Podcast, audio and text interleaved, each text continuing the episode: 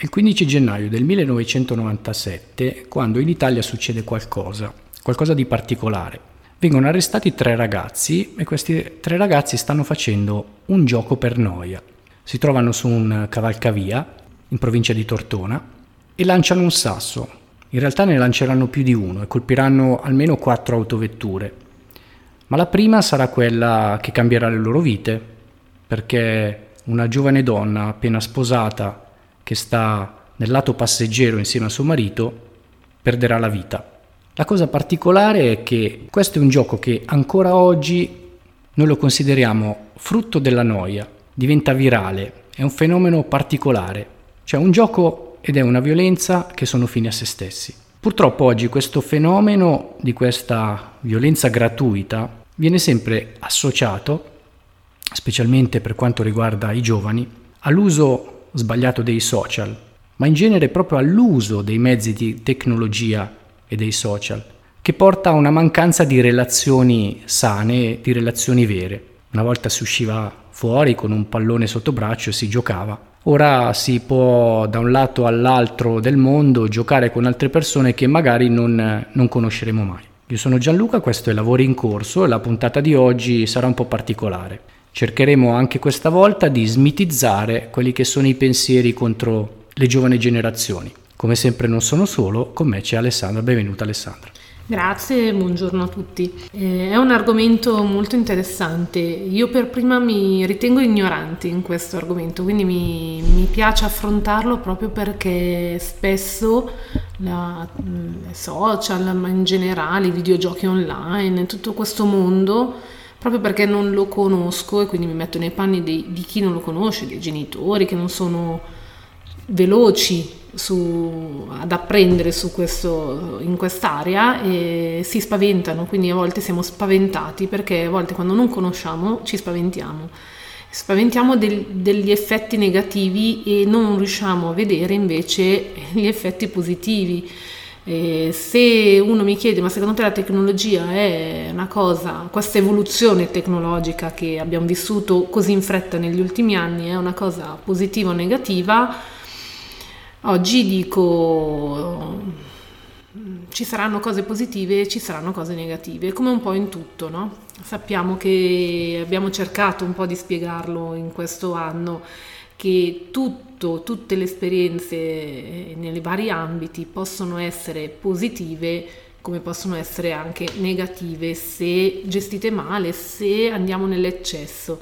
Quindi la mia risposta come genitore, come educatrice mi viene da dire la tecnologia, l'uso di internet e social così è un uso che può essere positivo se in qualche modo controllato, regolamentato.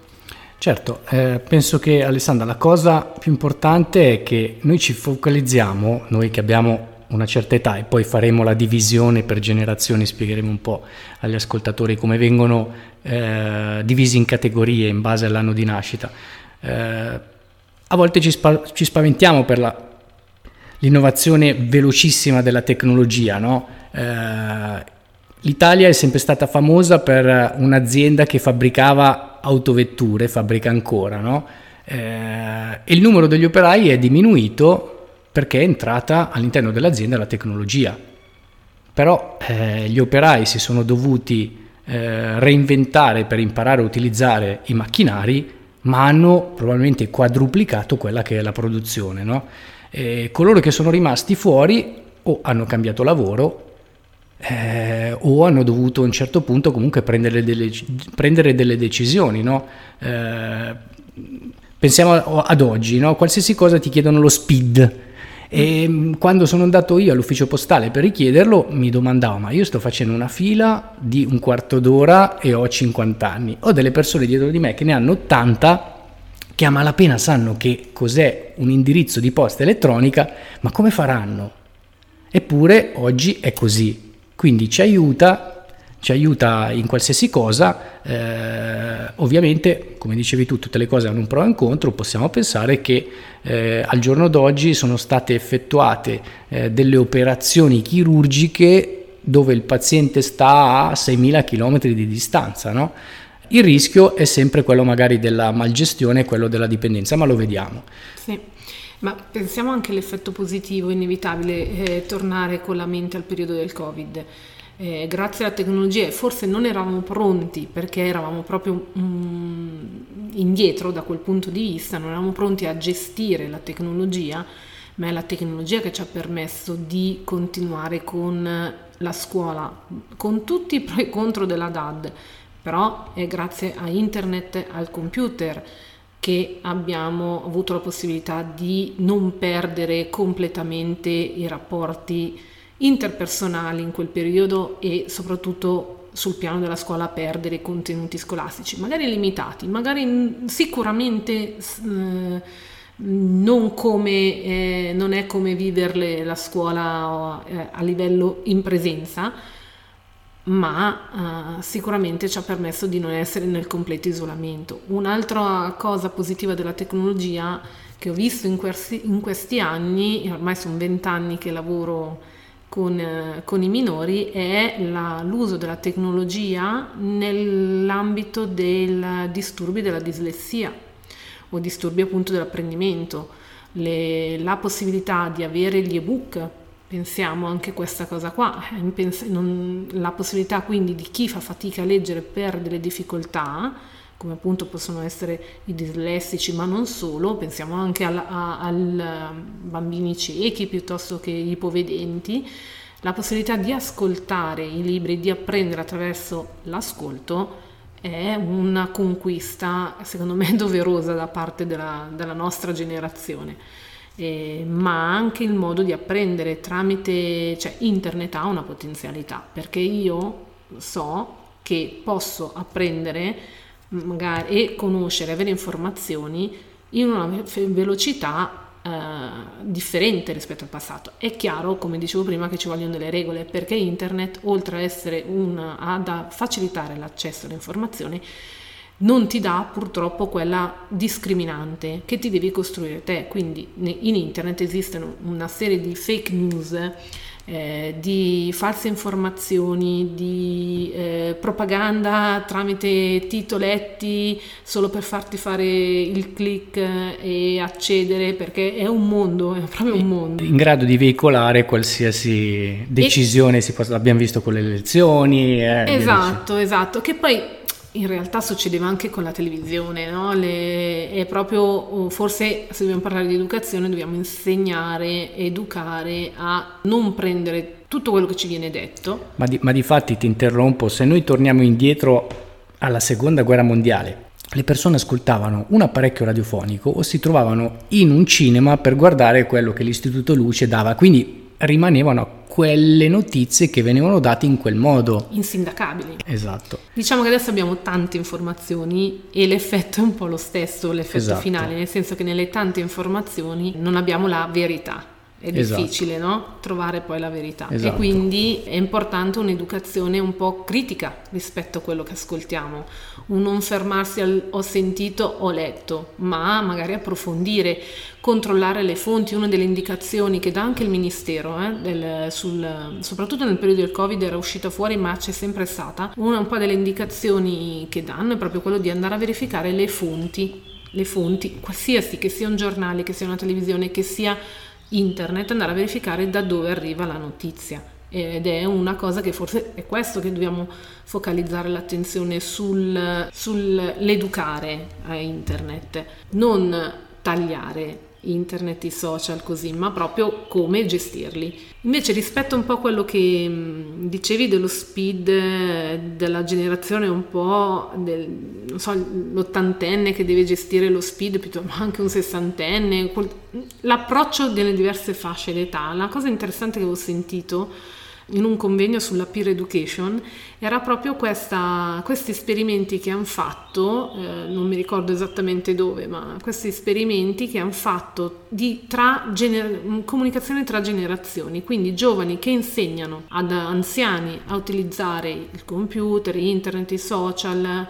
e gli anziani che trasmettono il loro sapere su invece cose più pratiche magari. Ma effettivamente è così, se noi guardiamo le nostre famiglie ci sono i, i, nipotini che prendono in mano il cellulare dei propri nonni e dicono nonno se vuoi andare su YouTube a cercare te lo cerco io, è così, no? Quando magari però la canzone l'ha, l'ha fornita il nonno. Esatto, esatto. Infatti anche questa qua è una forma che si può di educazione intergenerazionale tra le varie generazioni eh, che forse come istituzioni, come mondo del terzo settore, mondo del sociale, mondo scuola dovremmo eh, incrementare perché è, un uh, modo per arricchirsi reciprocamente tra le generazioni. ad esempio poi per, per gli anziani molti comuni fanno dei dei brevi corsi proprio per uh, quello che è il digitale, non tanto l'utilizzo proprio del computer in se stesso, ma quanto proprio la navigazione in rete, proprio per imparare, anche perché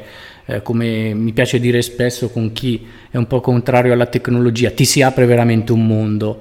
Eh, nella mia esperienza eh, come educatore fatta qualche anno fa in un istituto scolastico, ecco, la prima cosa che mi aveva colpito era che eravamo passati dal ok ragazzi aprite il libro a pagina e c'era sempre qualcuno che dimenticava il libro, dal venite qui che accendiamo la lavagna interattiva multimediale che era collegata magari a YouTube, gli esercizi erano interattivi, si poteva ascoltare, si potevano cercare, eh, l'insegnante di inglese aveva cercato una canzone eh, molto famosa in quel momento tra i ragazzi e quindi al momento eh, quando invece magari i libri sono sempre aggiornati a anni passati o manca il CD, non funziona, eh, questo è sempre il vantaggio. Eh sì, l'uso della LIM è fantastico nelle scuole perché facilita l'apprendimento i bambini che possono accedere a diverse forme, dal video, dall'immagine, dalla spiegazione orale dell'insegnante, ma anche l'uso appunto dell'immagine, ma piuttosto dello scritto classico, pensate a come comunque rende l'apprendimento una, una modalità, eh, in una modalità tutta nuova e più completa e raggiungibile anche da chi più fa, fa, più fatica. Esatto, infatti, infatti proprio un, uno dei casi che mi era capitato era di questo ragazzo che eh, nel momento in cui avrebbero dovuto scrivere un tema, eh, lui si guardava in, intorno e io proprio dicevo, ma come mai questo ragazzino qua, l'unico che non ha capito che deve prendere il fuoco, in realtà disse all'insegnante, prof, io ho bisogno del computer, perché lui aveva questa certificazione e quindi il, per questa disgrafia aveva necessità di dover utilizzare il computer. In, se torniamo indietro di 10-15 anni, questo ragazzo sarebbe stato escluso, avrebbe avuto un insegnante di sostegno, di sostegno avrebbe fatto probabilmente qualcosa eh, di molto più diverso rispetto a quello che era l'andamento della classe e sarebbe sicuramente rimasto un passo indietro. Invece così ha, ha la possibilità di eh, sviluppare altre, altre, altre, altre capacità. Eh, parlavi appunto degli ottantenni, vogliamo allora dividerle queste categorie, anche perché mh, mm, c'è un bellissimo programma su Rai 2 che si chiama Bella Ma, eh, che mette proprio in contrapposizione generazione Z, generazione X, eh, eh, molto carino, andatelo a vedere, alla fine c'è sempre uno di una generazione, quindi un ragazzo giovane e una persona adulta che cercano di fare un video a loro modo eh, e poi viene dato un punteggio e anche nel modo di fare questi video vedete proprio la differenza tra il, quello che è il nativo digitale e quello che non lo è. Quindi eh, il classico video fatto con il cellulare, l'altro invece che magari ci mette anche le parole, la musica sottofondo. Allora, Andiamo allora a suddividere la categoria, Alessandra, così, sì, così sì, da casa chi ci ascolta può dire ah io sono, ecco. Esatto, così ognuno fa un po' il giochino del, dell'inserirsi nella sua categoria. Partiamo dalla over 55, eh, la categoria per i nati nel, dal 1946 al 1964 e si chiamano immigrati digitali, insomma viene un po'... Um, Cosa sono le caratteristiche di questa categoria? Una comunicazione via telefono, quindi coloro che privilegiano ancora la chiamata classica, naturalmente usando il telefono ma sempre nella modalità della chiamata, magari anche l'uso del telefono fisso, pensate Oggi si sta diffondendo sempre di più l'uso del telefono cellulare al posto del fisso anche in casa, invece questo tipo di generazione predilige ancora avere il, classico telefono fisso. Sono quelli che nel momento in cui gli dai in mano un telefono, uno smartphone digitale, ti dicono no, no, no, no, no, no, no, no, no. Guardano la televisione nella modalità più tradizionale, quindi proprio se avete visto anche nel mondo della televisione è cambiato, se c'erano dei canali che trasmettevano eh, quello che appunto passava in quel momento rispetto al palinsesto, oggi hai una scelta anche qui eh, multipla, anzi a volte è l'imbarazzo della scelta e soprattutto si sta sempre di più ehm, differenziando la televisione con la strutturazione dei programmi ehm, tematici, quindi dei canali tematici, quindi eh, abbiamo Storia, abbiamo altri eh, sul cibo, motori, quindi in modo che la scelta anche qui diventa più, eh, più critica perché alla fine uno sceglie proprio in base ai suoi interessi. Questa generazione questa, di questa categoria guarda ancora la televisione un po' nella sua modalità più classica. Ecco, mi, mi, viene proprio in mente un esempio di quando io facevo, credo, la seconda o la terza media, eh, dove per vedere un programma tematico, che era all'epoca Quark, aspettava si aspettava quel, no, lo si facevano tipo alle due e mezza del pomeriggio quindi io che ero nel programma sperimentale e facevo tre rientri al pomeriggio il venerdì pomeriggio andavamo in aula video e avremmo visto poi il programma in diretta quindi non c'era la possibilità di avere un cd una videocassetta quindi coloro che avrebbero fatto magari solo il martedì e giovedì erano esclusi da questa cosa. Certo sì sì si perdeva eh, esatto. non, non, c'era la possibilità di recuperare. Oggi se pensate chi è più chi bazzica di più appunto con con la smart TV eh, o con appunto smanettoni, usiamola la parola. Insomma, quindi riesce in qualche modo a rivedere il, il programma come quando vuole. Eh, basta sintonizzarsi su esempio Rai Play e uno si può rivedere il programma che desidera, mm, anche se il momento della trasmissione in diretta era, mm, non c'era, non, non poteva vedere. Esatto, e, qua, e anche qui ad esempio il pro è quello del essersi perso un programma il giorno prima e la persona ti fa capire che è un interessante, una volta avremmo detto mannaggia me lo sono perso e avremmo poi aspettato magari un anno e mezzo ora che l'avrebbero riposto. Ora invece ho la possibilità di rimanere al passo. Sì, e, e anche di scegliere perché la, la, il discorso dei canali tematici eh, se penso come prima veniva vista la tele, tu guardavi quello che ti proponevano, quindi era qualcun altro che sceglieva per te. Per te certo. Oggi, con tutta una serie di canali in tv col digitale, con l'evoluzione del digitale, ma anche con la scelta via internet, quindi si moltiplicano ancora di più le scelte, uno sceglie che cosa vedere in modo um, più consapevole. Certo, anche qui ci vorrebbe un'educazione, perché come abbiamo detto, quando hai troppe scelte, quando hai troppe informazioni ci sono altrettanti rischi eh, e anche difficoltà perché a volte la moltitudine della scelta ti blocca e quindi a volte sei lì che non sai e, mm, e non, non, scegli quindi, e, e quindi l'effetto risulta essere un po' lo stesso. Quindi va valorizzata questa cosa qua, la possibilità che tu scegli in modo consapevole cosa voler vedere e non subisci la scelta un po' del, del consumatore, si diceva, no? Esatto. Passiamo all'altra generazione, sì. la generazione X, questa categoria va dal chi è nato nel 1965 al 1979. E comincia, preferisce le comunicazioni via email rispetto magari al messaggino WhatsApp o addirittura perché siamo già oltre oggi, esatto. perché ci sono una serie di altri servizi messaggistica istantanea eh, e WhatsApp ormai è diventato obsoleto. Quasi. Esatto, esatto. Quindi mm, a volte mi dico ma quante app dovremmo avere sul cellulare per star dietro anche a tutti questi tipi di servizi tra Telegram e una serie di altri io, App io, che manco conosco ecco, io, quindi non... Guarda, eh, stavo guardando una cosa, poi andiamo avanti con la spiegazione di questa generazione, che la generazione X e gli over 55 già comunque occupano il 48% del, di quella che è la popolazione italiana, no?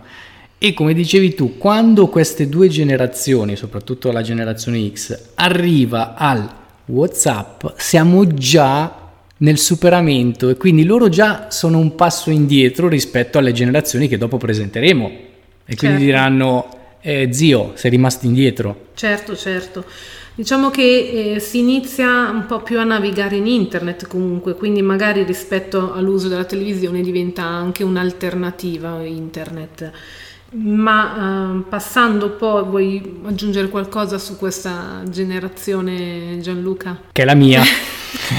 Volevo dire che, che, è la mia, sì, mm, diciamo che mi, mi, ci ritrovo, ecco, anche perché appunto comunicazione via mail, il computer, navigare in internet, ormai siamo sempre lì per avere qualsiasi notizia, internet lo, lo mangiamo, eh, come si muovono in auto e in bici e ci siamo, eh, la casa, se prima gli over 55 stavano sulla casa di proprietà, no? Eh, anche perché era la, l'epoca del posto fisso e case di proprietà. Certo, sì, Adesso sì. già alcune eh, credenze cominciano un po' a vacillare, quindi già la casa diventa in affitto. Siamo indipendenti, siamo innovativi, abbiamo forti capacità comunicative che ci vengono però probabilmente da questa nostra capacità di imparare quello che è il digitale.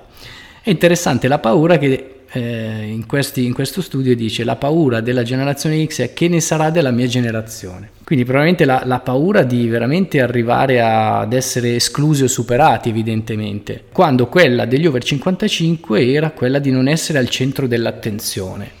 Sì, che va di pari passo anche con un po' la, la crisi che a volte eh, un po' chi si avvicina un po' all'età della pensione, alla esatto. fine del lavoro, mh, mm, Ah, che potremmo anche, anche approfondire in altra, su altri piani, vabbè, non è oggi sicuramente la, il momento, però combacia un po' con, con, quella fase anche della vita, ecco.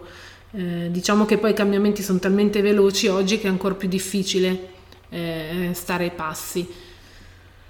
Andando avanti con la generazione arriviamo più alla mia, quindi mil, eh, del, quelli nati tra il 1980 e il 1994. Ecco, già adesso qua siamo nella, nella seconda parte della percentuale, per capirci, nell'altra, nell'altra metà.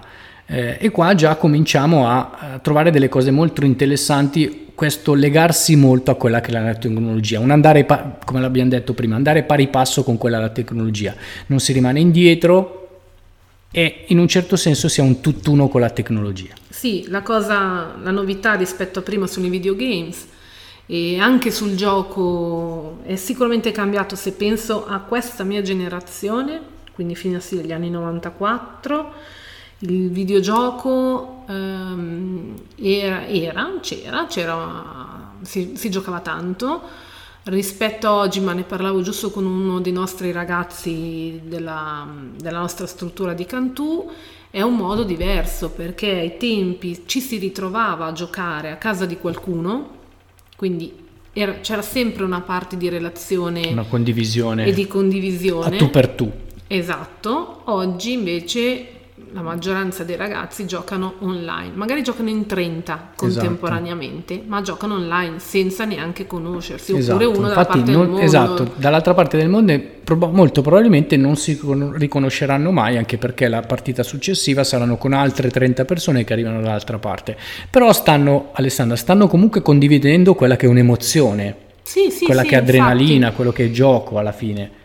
Quindi ok, non, non, si conosceranno mai, probabilmente non si manderanno mai eh, una bottiglia con un messaggio all'interno lanciata nell'acqua, però in un certo senso si sono conosciuti vivendo una stessa esperienza. Esatto, esatto. Caratteristiche di questa categoria io qui non mi ritrovo, devo dire la verità, sono più forse allora appartenente alla categoria di prima, viene indicato la, una, una modalità di, di, movimento sul territorio tramite Uber, ma io uso ancora la mia macchina o i mezzi di trasporto pubblici, insomma, quindi non, non mi ritrovo tanto.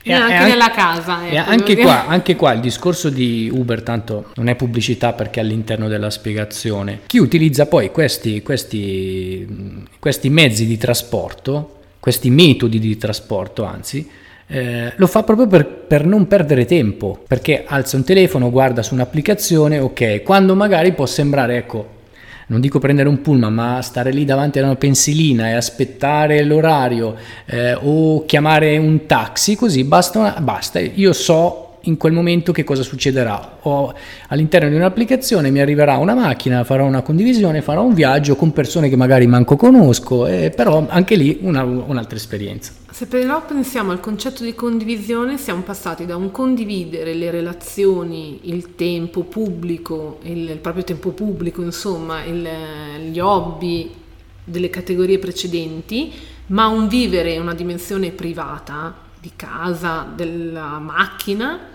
a una condivisione di quello che prima era privato, quindi casa, vivere con dei coinquilini, condividere un mezzo di trasporto e a, una, a rendersi più privato il momento uh, del, dell'hobby come il gioco, no? Esatto. Perché è vero che lo condividi, ma lo vivo mh, nella mia stanza. Certo, diventa una cosa più Mi intima. si è un po' ribaltato. Esatto. La, una delle paure di questa generazione è del non guadagnare abbastanza. Diciamo che un po' è andato di pari passo anche con una uh, instabilità economica che, non, che, ha un po' contraddistinto questa, questi periodi. Esatto, come dicevo io prima, nella generazione X, che la mia comincia a vacillare un po' tutte quelle che sono le sicurezze, l'instabilità del lavoro, ecco, eh, qui, già qui non guadagnare abbastanza va anche questo in linea su questo discorso, quindi c'è, eh, c'è questa paura, c'è questa fretta di voler andare a lavorare no? rispetto a prima, eh? Eh, però c'è eh, la consapevolezza di dire riuscirò a guadagnare abbastanza per quello che è comunque il mio futuro, perché non è vero che i giovani non pensano al loro futuro,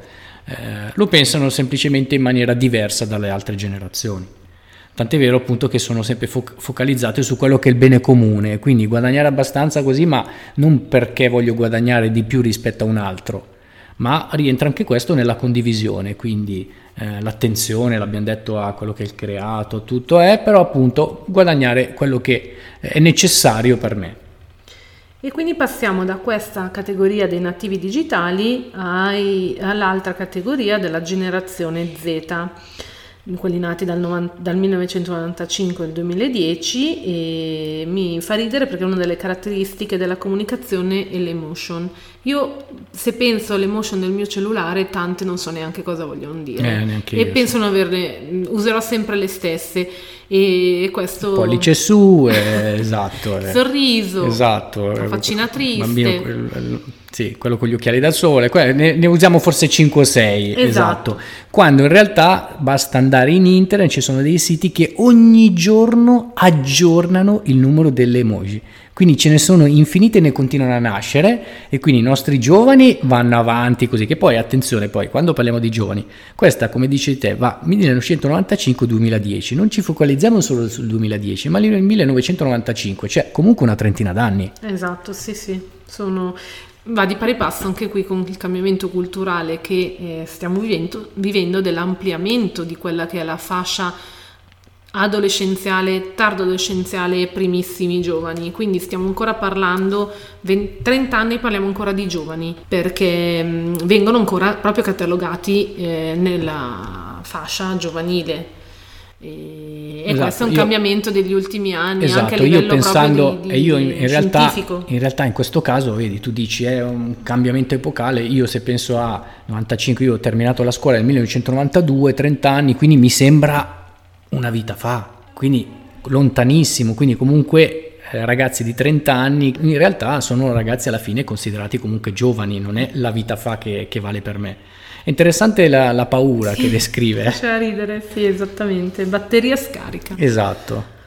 Eh, però effettivamente per chi è iperconnesso eh, avere la batteria scarica vuol dire togliergli una cosa fondamentale come la benzina a una macchina esatto, se esatto. No, la nostra paura poteva essere rimanere senza benzina Esatto, infatti, infatti, comunque se prima, come dici te, eh, prima di affrontare un viaggio, eh, ma eh, hai fatto il pieno, questo era il senso per non fermarti appena uscito dal cancello di casa, adesso non quando devi andare in una gita, in una vacanza, ma semplicemente quando esci di casa controlli quella che è la percentuale del tuo telefono. E di avere il caricatore. Esatto, e di avere il caricatore. Magari anche il power bank. In modo che in qualsiasi modo tu hai la possibilità di caricarla, quindi se c'è una presa meglio se ho una USB perché in qualsiasi modo la posso attaccare, invece se c'è una classica presa devo cercare che so un bar per, per potermi connettere, quando in realtà eh, come facevano una vita fa?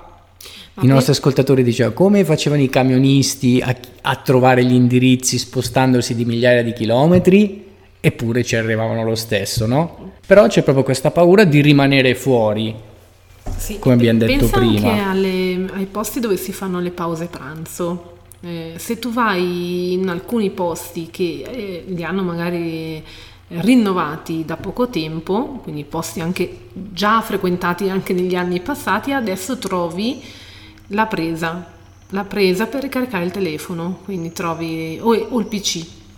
Sì. quindi anche questo fa parte un po' di quel cambiamento. Sì, in tanti bar così eh. come sui mezzi di trasporto, no? prendi sì, un treno, treno, e sanno che molto probabilmente verrà utilizzato un PC, verrà utilizzato uno smartphone, eh, è necessario caricarlo, invece una volta ovviamente non era così. Forse sui vecchi treni c'erano delle vecchie prese, non so. Sì. Però questo fa capire come è una parte fondamentale l'essere, avere le batterie cariche insomma, dei nostri dispositivi, ormai fa parte di, del nostro quotidiano e quindi anche gli ambienti del quotidiano si stanno attrezzati in questa direzione. Esatto, che però quello che voglio sottolineare io è che è vero che anch'io mi sono messo a ridere quando ho visto questa cosa, poi era l'ultima generazione, mi fa un po' ridere, ecco, ho paura di però in realtà questa cosa poi si ripercuote, a parte gli over 55, anche sulle altre generazioni, perché c'è proprio questa, questa, questa paura, eh, ci sono, hanno fatto anche dei film italiani eh, carini, eh, disconnessi, eh, non c'è campo e quindi questi ragazzi che si trovano in questo paesino dove non c'è un'antenna eh, nel, nel, nella settimana in cui questi ragazzi hanno, si sono trasferiti da, da Roma alla Puglia eh, non hanno la possibilità di comunicare, ma non solo con i genitori, ma con gli altri amici che sono, eh, impazziscono nel vero senso della parola. Ma succede anche a noi, eh. eh, eh ripeto, quando semplicemente per qualsiasi informazione, anziché avere un cellulare carico e guardare sul motore di ricerca dove stiamo andando, basterebbe semplicemente fermarci per strada e chiedere una semplice informazione o al negozio, ma non lo facciamo non lo facciamo perché comunque stiamo camminando e siamo comunque con il nostro eh, sguardo dritto dritto verso lo schermo di un cellulare. Allora facciamo una piccola pausa e riprendiamo dopo. Anche la canzone che abbiamo ascoltato ecco, è una canzone molto particolare, quindi eh, parla di questo ragazzo che scrive a sua sorella che vi- dopo un certo periodo un po' di opacità lo ha visto un po' cambiato e questo ragazzo proprio dice ma perché mi guardi così? In realtà non sono un mostro, no? Eh, e questo è quello che gli over 55 non devono vedere ecco, nel, nella generazione X, un mostro, cioè qualcosa di completamente lontano. Bisogna cercare usiamo questa parola, una connettività tra le generazioni. E appunto stavamo parlando eh, di connessione. Alessandra, ci sono adesso diverse piattaforme digitali, prima abbiamo parlato della possibilità di avere questi eh, ormai TV smart no, che si collegano via internet eh, e quindi oltre ad avere i canali del digitale terrestre normali hanno anche delle piattaforme Netflix, Amazon eh, e poi ad esempio il canale YouTube dove è possibile trovare qualsiasi cosa, da svitare una lampadina a una lezione anche, no? Esatto, esatto. Ma sì, infatti torniamo un po' a quello che abbiamo detto nella prima parte, il fatto che eh, questa, questo mondo a volte viene indicato come mare, no? Però è proprio un mondo complesso, ha suoi, le sue potenzialità e i suoi difetti, come un po' tutto e tra le sue potenzialità sicuramente, l'abbiamo già detto, è la modalità di apprendere, ma anche YouTube, che c'è di tutto, c'è veramente di tutto, ha la possibilità di eh, essere uno strumento educativo. Pensiamo ai tutorial banali, quindi quando io devo seguire una ricetta piuttosto esatto. che appunto come fare questa cosa qui, un aiuto nell'orto o nel giardinaggio, mi vado a vedere un video ed è più immediato che leggersi il manuale, quindi è più veloce. E poi ci sono dei canali dedicati chiamati eh, edutuber dove ci sono dei ragazzi, dei giovani, ma anche meno giovani, anche adulti che eh, dedicano mh, mm, questo tempo per insegnare e trasmettere dei contenuti eh, anche preziosi, li troviamo per esempio in qualsiasi materia scolastica e di youtuber, ma a volte fatti anche da ragazzi. Sì. Eh, leggevo l'altro giorno di una ragazza, penso liceale, quindi proprio piccola, che spiegava ehm, in questo canale eh, filosofia, quindi trasmetteva la sua passione verso um, questo, questa materia e eh, raccontava eh, e spiegava le lezioni, o piuttosto anche di un'altra ragazza che ama la lettura e quindi ehm, parlava di libri che leggeva, quindi per invogliare i ragazzi a leggere. E infatti ti posso confermare nella mia esperienza personale che proprio eh, per riuscire a terminare in tempo il mio percorso universitario ho visto diversi filmati su YouTube di ragazzi che eh, consigliavano come poter rendere proprio nello studio, eh, magari con, tramite alcuni piccoli giochetti, no? Eh, come andatelo a cercare il, eh, il timer eh, del pomodoro e quindi studiare 25 minuti, poi fermarsi 5 minuti, poi altri 25 minuti e così in un attimo ci, ci si accorgeva che avevamo, avevamo, letto tutto quello che dovevamo leggere in un'ora, quando io ero rimasto che ah io per un'ora devo studiare e poi non ti ricordavi niente ed eri stanco morto. E questi video erano veramente fatti da ragazzi che avevano 20-22 anni, non di più. Io mi sono messo con la santa pazienza e ho detto, beh, è interessante. Poi la cosa bella, tu dici, sai, le ricette, quando vai su queste piattaforme hai la possibilità di scegliere e questa poi sta alla tua capacità. Se a queste piattaforme accedono dei bambini, ecco qui l'importanza di avere dei genitori dei genitori accanto che ti consigliano, che ti seguano. È importante il parent, eh, parental, parental control, control, quindi anche i genitori devono in qualche modo eh, un po' stare sul pezzo, lo dico anche da genitori, proprio imparare il loro linguaggio per poter comunicare da bambini e adolescenti poi. Quindi mi sa, genitori, che dobbiamo metterci ancora a studiare. Esatto, come diceva qualcuno, gli esami non finiscono mai, quindi è importante sempre studiare. Lo ripeteremo fino all'infinito per riuscire a rimanere al passo, altrimenti rimanere indietro semplicemente nel momento in cui i nostri figli, i nostri nipoti arrivano a casa e ci chiedono un aiuto in un compito, noi è normale che non ci ricordiamo quello che abbiamo fatto magari alle scuole medie, ma abbiamo la possibilità magari di cercare noi sulle piattaforme dei tutorial e riuscire a spiegarli nel modo modo più, più semplice ai nostri figli. Quindi tra tante scelte, se la, la casalinga avrà eh, 18 ricette per fare la pasta alla carbonara, sarà in grado di scegliere una adatta se eh, non, non, non, aspetta in cucina un cannavacciuolo, insomma, certo, nella maniera certo. più semplice possibile. Ecco. Anche qui il ruolo nostro di adulti sarà quello proprio di insegnare a discriminare eh, ed essere e fare scelte consapevoli. consapevoli consapevoli, che è un po' quello che però tutti gli adulti nella storia devono insegnare, perché oggi è nel mare di internet, nel mondo di internet e della tecnologia. Una volta i nostri genitori ci insegnavano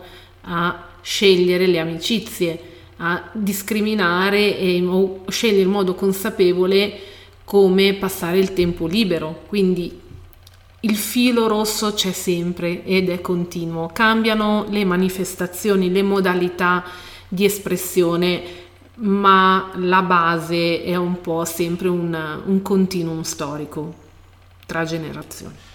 Certo, anche perché pensavo, uh, prima abbiamo mh, parlato del, del, periodo Covid, no? Abbiamo trovato delle famiglie che si trovavano in 60 metri quadri e dovevano trovare un sistema per passare le giornate. E quindi o possiamo immaginare una soluzione che era mamma e papà da una parte e il figlio chiuso in una stanza con un cellulare dall'altra o il genitore che cercava di convincere un figlio magari a giocare a carte ovviamente sono generazioni diverse e il figlio non ne aveva voglia oppure un passo in più del genitore verso il figlio che magari si siede e dice ok giochiamo a un videogame che ti piace, magari mi insegni anche, anche se perderò, vabbè cerco di capire quello che è il tuo mondo. Sì, non è detto che poi sarà il contrario, poi esatto. magari una volta eh, agganciato su un tema possa essere intergenerazionale e la volta dopo quindi fare un gioco a carte. Esatto, esatto, esatto, anche perché poi le, le, le capacità di una persona nascono da questo, no? E se io dico spesso ai ragazzi della nostra comunità, lo so che magari non ti piace la matematica e non diventerai mai un ingegnere della NASA, ma in realtà la matematica si studia per imparare a ragionare.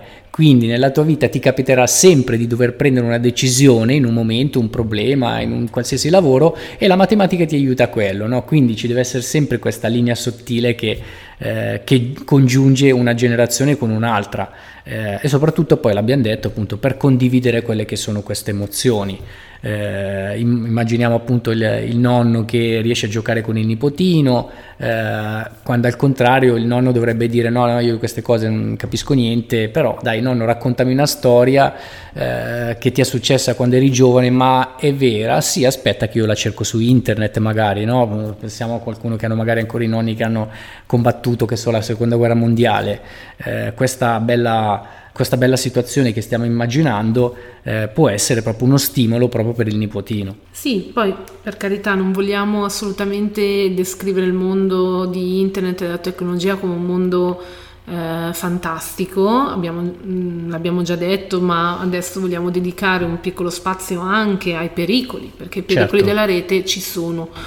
Sappiamo che... Eh, ma anche perché, scusami se ti interrompo, eh, anche perché appunto le, la connessione internet è quella che noi abbiamo durante la giornata, ma la giornata ha un suo orario, quindi a un certo punto quell'orario finisce nel momento in cui ci dobbiamo riposare, dobbiamo andare a dormire e dobbiamo cercare di staccare da quella che è la nostra connessione mentale con il digitale. E quindi eh, imparare a valutare, a fare certe, certe, certe scelte perché alcuni particolari legami con il digitale ci possono portare a determinati problemi, così come a non aver scelto determinate figure, no? Quindi parlavamo appunto di, eh, di, di, YouTube, di YouTuber abbiamo delle figure, come dicevi te, questi edutuber. Esatto, sì, figure positive. Esatto, figure positive. Però la rete nasconde anche eh, delle insidie, esatto. figure anche negative. Esatto, purtroppo lo sentiamo tutti i giorni, no? Ed è, è importante esserne consapevoli anche su questo, noi come adulti, ma anche per rendere consapevoli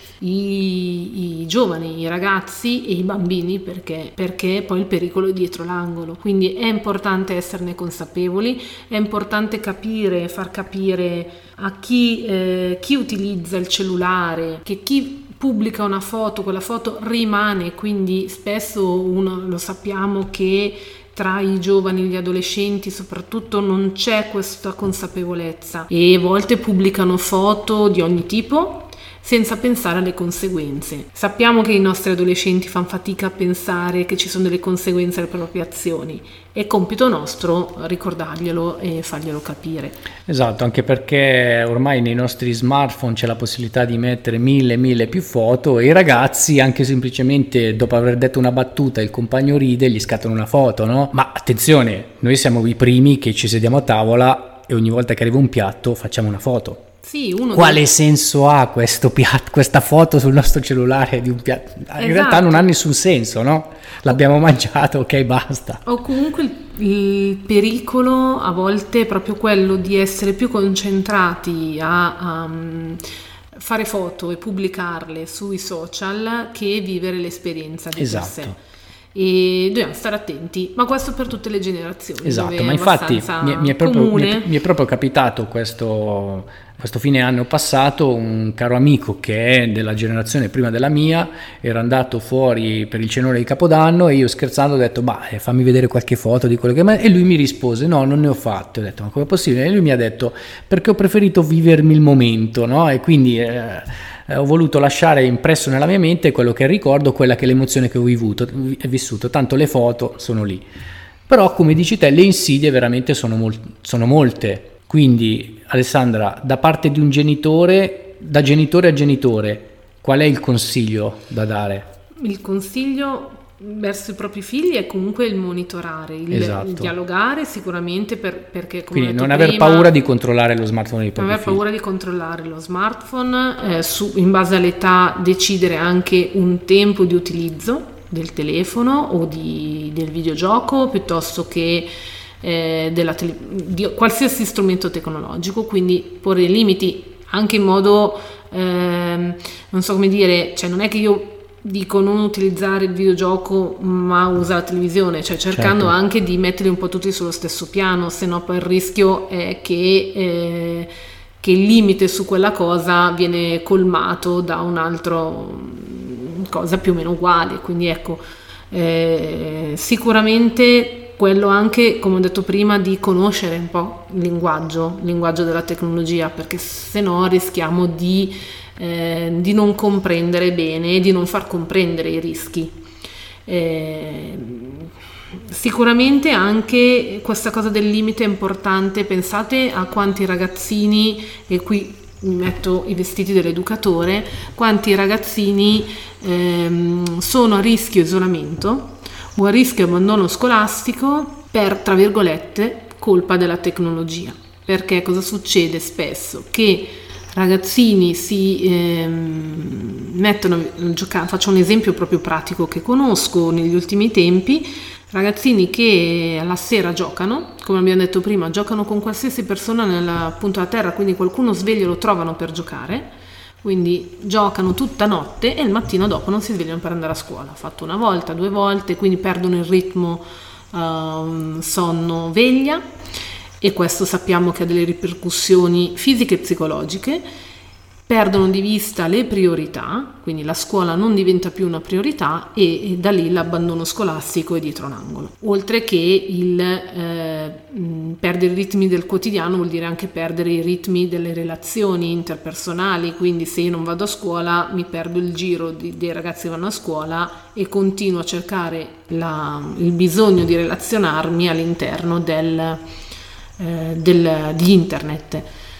Invece è la, il giusto mezzo sempre la, la, via. Cosa da genitore a questo punto o da educatore è ricordarsi di dare degli orari anche sui videogiochi o sull'uso del telefono. E que- questi sono proprio i piccoli segnali che un genitore deve annusare. Quindi nel, nel momento in cui semplicemente si chiede ad un proprio figlio di venire a tavola e questo figlio comincia la prima volta non ti risponde neanche alla domanda la seconda volta ti dice un attimo e questo attimo dura un quarto d'ora, c'è già qualcosa che non va, perché sta giocando, può lasciare lì una partita, non, come si dice, non muore nessuno, no? sono piccoli, piccoli segnali.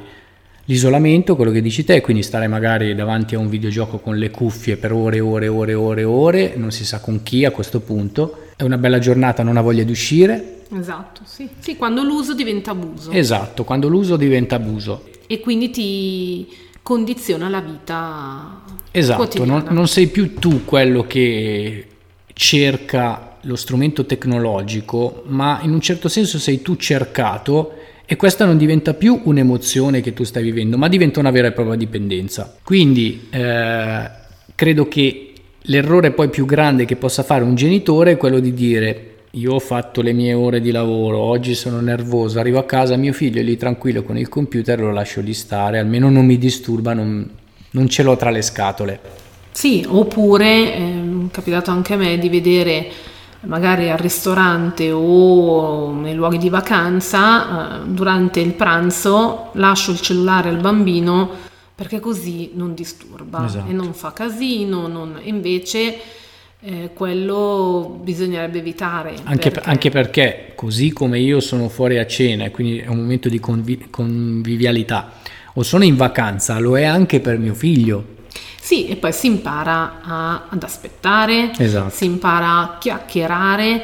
Il momento del gioco è un momento altro, non è il momento del pranzo o della cena. L'altro rischio che è un po' mm, forse mm, anche questo intergenerazionale, lo metto è l'iperconnessione, il fatto di essere sempre connessi, ormai anche qui cambiamento eh, culturale e tecnologico, i telefoni una volta non erano sempre connessi, eh, avevi internet a casa, non ce l'avevi sempre internet fuori casa, il cambiamento di portare internet non solo a casa ma anche fuori casa ce l'hai sempre dietro sostanzialmente ti rende iperconnesso. E quindi... Ma anche, anche perché poi il, il, telefono, vale anche per la nostra generazione, è un'agenda dove noi abbiamo i numeri di telefono, gli appuntamenti, eh, le cose che ci siamo, qualsiasi cosa. Quindi noi, la nostra mente è lì dentro. La nostra memoria è lì dentro, come se non, non ci ricordiamo cosa dobbiamo fare sabato, due giorni prima quindi nel momento in cui il telefono non prende, così noi diventiamo dipendenti che entriamo in panico. E diventiamo È tutto schiavi. lì dentro, diventiamo schiavi. Infatti quando proprio dicevo non si vive più l'emozione, ma diventi proprio eh, dipendente di queste cose, diventi proprio schiavi, che e dire la parola schiavi è una parola pesante. Sì, sì, è vero. Mm, a volte eh, io se penso comunque anche alla uh, necessità che sentiamo a volte di rispondere ai messaggi e la necessità anche di avere delle risposte nel, veloci Perché tanto con, la messa, con la messaggi istantanei perché devo aspettare, no? E... Ma come è possibile? Ha visualizzato, non mi sta rispondendo. Ecco, e questo ci deve far riflettere un po' tutti e, e forse anche qui dobbiamo porci, ci metto anch'io, delle regole. Ma, ma di fatti sembra strano, ma Basta fare un semplice esperimento. Prendiamo il nostro telefono e spegniamolo e mettiamo sul tavolo. Io scommetto che almeno 5 persone su 7 rimangono lì a fissare il telefono e dire vabbè Gianluca mi ha detto di tenerlo spento per mezz'ora e sto lì e ah, alla scadenza della mezz'ora lo accendiamo per vedere se nel frattempo è arrivato qualche messaggio quando magari nell'ora precedente non era arrivato nessun messaggio però la nostra mente rimane collegata lì c'è proprio, quest- c'è proprio questa paura di dire mm, sì però magari, magari forse... Qualcuno ha bisogno, magari hanno bisogno di me, magari mi devono avvisare mm, per dirmi qualcosa, allora tendiamo a tenere sempre tutto acceso, tutto esatto. a disposizione. Ne, negli, anni, negli, anni, 80 erano i medici che avevano i cercapersone, ah, quindi sì, una sì. chiamata, ok adesso vedo di trovare una, un telefono e... Eh, e vedere questa persona visualizzavi il numero, no? Ma erano solo quelle categorie perché sì, avevano la reperibilità. Adesso noi in un certo senso ci sentiamo sempre reperibili. Sì, sì, esattamente questo diciamo che comunque ha un effetto non sempre benefico sulla nostra psicologia. Esatto. Qualora un genitore dovesse accorgersi che il proprio figlio sta vivendo qualcosa di particolare, eh, penso purtroppo alle cose più brutte che si possono trovare su internet. Sì, perché abbiamo sempre anche quel tema Esatto. Di che cosa c'è, chi c'è dietro a chi scrive. E questo è un altro pericolo. E ci, ca- ci cadono, vediamo anche le varie trasmissioni in televisione, eh, che ci cadono anche persone che hanno 50-60 anni, che si mettono a chattare magari per un anno, due anni con persone convinte che siano altre. Quindi immaginiamo i nostri figli con purtroppo persone che hanno cattive intenzioni. In quel caso lì Alessandra cosa fare? Bisogna anche qui, eh, secondo me, mh, mm, abituare a chi si approccia, a educare a chi si approccia al, mondo tecnologico a metterci la testa, perché io penso che come uno guida deve avere una patente e quindi avere gli strumenti per guidare in modo consapevole, anche nel mondo della tecnologia e di internet deve essere, avere una patente, quindi deve essere, avere gli strumenti deve essere consapevole. Anche perché ti interrompo, adesso regaliamo i cellulari ai bambini che hanno 8-9 anni, eh? Esatto. Quindi siamo consapevoli siamo... che un bambino di 8-9 anni sia in grado di gestire una cosa così grande? Siamo consapevoli dei rischi a cui andiamo incontro perché a volte sono rischi che possono diventare piccoli problemi, a volte sono rischi che possono diventare grandi problemi. Quindi... Che, no, che, non riusciamo a gestire, poi io penso purtroppo al fatto che difficilmente poi nostro, fig- nostro figlio sarà in grado di eh, spiegare al proprio papà o alla propria mamma quello che sta vivendo. È più facile che magari ne parli con i compagni e il genitore che non riesce a percepire determinati segnali ne rimane fuori. Potrà stare le ore e ore a dire è successo qualcosa con chi stai parlando, ma anche solo per, per pudore, per vergogna, c'è questa difficoltà da parte del proprio figlio. Per questo l'attenzione dei genitori deve essere quadruplicata. Sì, Aggiungo anche che, e questo è non solo sul tema della tecnologia, ma un po' su tutto, quello che abbiamo perso in questi anni è un po' il patto educativo tra le varie agenzie educative, no? si chiamano così nel linguaggio tecnico. Si è perso, invece dobbiamo recuperarlo. Quindi se è vero che un genitore è l'ultimo un po' a volte a sapere perché il figlio non ha il coraggio così, ci sono altri adulti, altre figure educative che di solito ruotano intorno alla vita di un ragazzo. E quindi quello di alzare le antenne un po' tutti, chi ha un ruolo educativo alzi sempre le antenne e un genitore si affidi agli insegnanti, agli educatori che ruotano, educatori sportivi, educatori, metto dentro tutti, anche eh, l'educatore dell'oratorio, eh, si affidi, non stia sempre sulla difensiva, ma eh, ricostruiamo un po' questo patto educativo tra le varie realtà. E proprio casi di questi, di questi giorni hanno mm, fatto nascere eh, questa proposta no, di avere obbligatoriamente uno psicologo a scuola, proprio per fare in modo che eh, magari ci sia una figura, tra virgolette, esterna, che però sia lo stesso nell'ambiente che sta vivendo il ragazzo, che possa aiutare a far scoprire qualcosa, no? Eh, ma dobbiamo per forza arrivare a questo quando gli elementi del patto educativo sono già tantissimi. Sì, sì, Però allora, probabilmente ci sono diversi passaggi che si perdono. Sì, c'è questo bisogno un po' da parte di- del mondo del educativo, eh, quello di, e sociale, quello di intercettare i bisogni, perché si quasi sembra, si ha la sensazione che non si riescano a raggiungere quei ragazzi che magari hanno qualche mh, difficoltà e non riescono ad esprimerla. Quindi ci si sta interrogando come attivare quelle, eh, intercettare quei bisogni per andare a dare delle risposte. Quindi l'educatore a scuola, addirittura si sta pensando, eh, scusate, lo psicologo a scuola, addirittura si sta pensando all'educatore di plesso, quindi una figura educativa che ruoti all'interno delle classi per poter eh, supportare le dinamiche di gruppo, ma anche intercettare un po' quei bisogni eh, che non emergono. Ecco, visto che siamo quasi in chiusura, alla fine abbiamo parlato dei lati negativi, ma mi pare di fare una piccola percentuale mentale di capire che comunque sono più le cose positive che non quelle negative.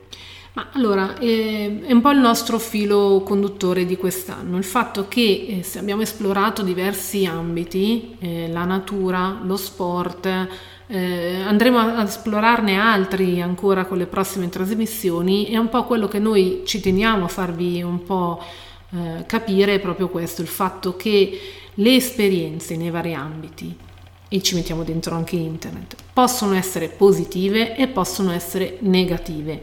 Non è la, la, cosa in sé che è assolutamente negativa, ma come noi la dirottiamo, come noi la gestiamo. Quindi dall'uso di quell'esperienza non dobbiamo farla diventare un abuso o una dipendenza, perché anche lo sport di per sé può essere un'esperienza negativa. Si dice sempre che lo sport fa bene, ma se lo sport lo uso male, Facciamo l'esempio, abuso di sport, cioè mi alleno in modo eh, insensato o piuttosto faccio uso di sostanze per potenziare mio perfo- la mia performance sportiva, quello fa male. Ma infatti in una delle puntate precedenti eh, dove abbiamo ascoltato questo, questa persona che si occupa di sport no? e abbiamo chiesto di, di com'è il rapporto tra le, le vittorie e le sconfitte, e ci sottolineava il fatto che comunque nello sport è importante educare ragazzi giovani a quello che è l'emozione, a quello che è lo stare insieme, non tanto quello che è il resto. No? Eh, sono più i genitori quelli che si arrabbiano per la sconfitta. Proprio qualche settimana fa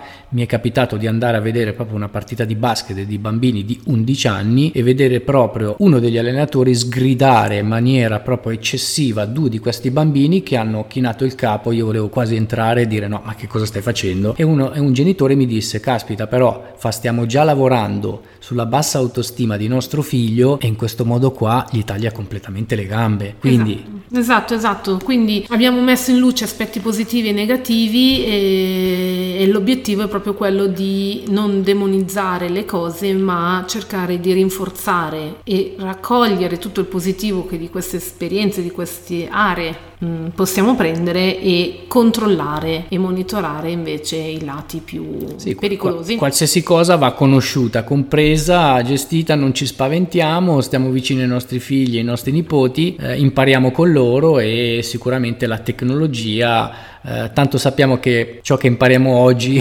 domani eh, ne dovremo già imparare un'altra. Siamo arrivati al termine della nostra trasmissione. Alessandra, diamo appuntamento al mese prossimo. Non anticipiamo l'argomento perché non l'abbiamo ancora scelto. Banalmente. esatto, ma andiamo, andiamo avanti così a, a fari spenti. Quindi ringraziamo tutti. Ci vediamo il primo lunedì di, del mese di luglio. E... Dove sicuramente i nostri figli avranno terminato le scuole. Sono no? nel pieno dell'estate, esatto. dei centri estivi oratori, quindi è un clima tutto molto diverso rispetto a quello che stiamo salutando proprio in questi giorni con la chiusura delle scuole. E buon pomeriggio a tutti e grazie. Grazie, buona serata.